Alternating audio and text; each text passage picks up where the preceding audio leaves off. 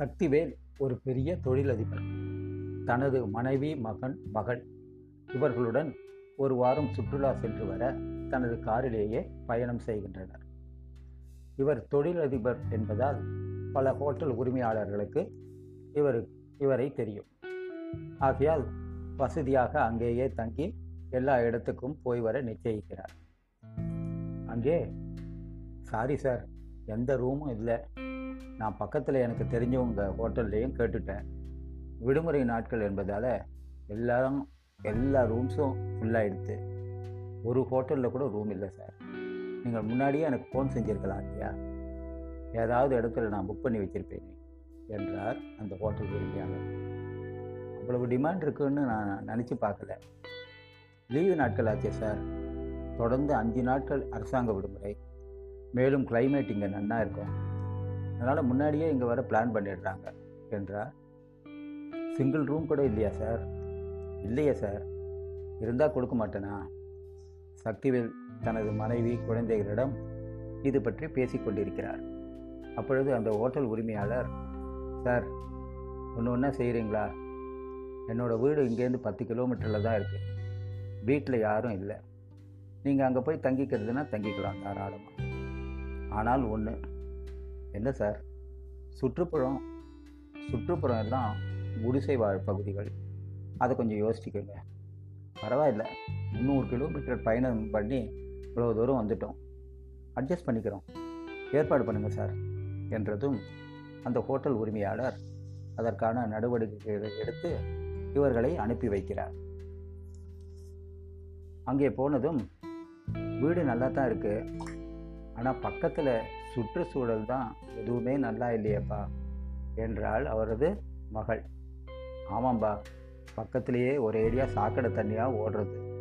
ஜனங்க எல்லாம் வழியிலேயே உட்காந்துக்கிட்டு எச்ச துப்பிக்கிட்டு நிறைய அசிங்கமாக இருக்குப்பா. இந்த இடம் வேண்டாம் வேறு ஏதாவது ஹில் ஸ்டேஷனுக்கு போகலாமே என்றான் அவருடைய மகள்.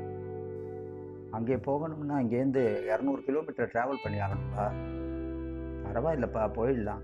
இங்கே வேண்டாம் என்கின்றனர் இருவரும். அங்கே மட்டும் ரூம் கிடைக்கும்னு எப்படி சொல்ல முடியும் சொல்லுங்கள் இதே ஹாலிடே கூட்டம் அங்கேயும் வரும் இல்லையா? என்றாள் அவரது மனைவி. இருங்க ஃபோன் பண்ணி கேட்டுடுறேன். ரூம் இருந்தால் போகலாம். எனக்கு அங்கே தெ ஒரு ஃப்ரெண்டு அங்கே தெரியும். அவங்ககிட்ட ஃபோன் பண்ணி எல்லாத்தையும் கேட்டுக்கிறேன். அது பற்றிய விவரங்களை எல்லாம் கேட்டு தெரிந்து கொள்கிறான். பிறகு அங்கே ஒரு ரூமை பிளாக் பண்ணி வச்சுருக்கேன்னு சொல்லியிருக்கார். அதனால் காலையில் இங்கேருந்து புறப்படலாம். என்றதும் அவரது வாரிசுகளோ இல்லைப்பா இங்கேருந்து இப்போவே கிளம்பினா காலையில் ஆறு மணிக்கு நம்ம அங்கே போய் சேர்ந்துடலாம் என தொந்தரவு செய்ய ஆரம்பித்தனர்.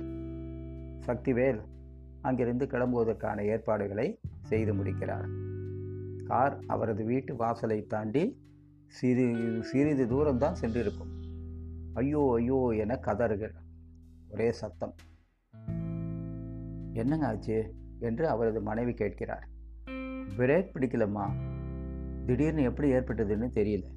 என்ன பண்ணுறதுன்னு தெரியல என கூறிக்கொண்டிருக்கும் போதே கார் டமால் என்ற சப்தத்துடன் எதிரில் இருந்த சுவர் மீது மோதி நின்றது. ஐயோ ஐயோ என்ற அலறல் சத்தம். சக்திவேல் மனைவியை தவிர எல்லோருக்கும் பலத்த காயம். சக்திவேல் மனைவிக்கு மட்டும்தான் அப்பொழுது ஞாபக சக்தி இருந்தது. பக்கத்தில் உள்ள குடிசை வாழ் பகுதியில் உள்ள ஜனங்கள் யாவரும் கூடிவிட்டனர். என்ன செய்வது என்று தெரியாமல் திகைத்து நின்றனர். உடனே ஒருவருக்கொருவர் டேய் என்னடா பார்த்துக்கிட்டு நிற்கிறீங்க தூக்குங்கடா. மெயின் ரோடுக்கு போயிடலாம். எல்லாரும் ஒவ்வொருத்தரை அழைச்சிட்டு போயிடலாம். ஏதாவது அங்கே போனால் வண்டி கிடைக்கும். எல்லாரையும் போய் அங்கே ஹாஸ்பிட்டலில் சேர்த்துடலாம். என கூறிக்கொண்டே ஒவ்வொருவரும் தங்களால் இயன்ற அளவு உதவி செய்து கொண்டே எல்லோரையும் ஹாஸ்பிட்டலில் கொண்டு வந்து சேர்த்து விட்டனர்.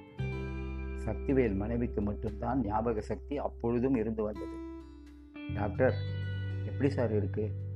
என அவரிடம் அவர்களிடம் விசாரித்துவிட்டு நடந்த விபத்து பற்றிய விவரமாக ஹாஸ்பிட்டல் நிர்வாகத்திடம் சொல்லி வருகிறார். பயப்படுற அளவுக்கு ஒன்றும் இல்லைம்மா.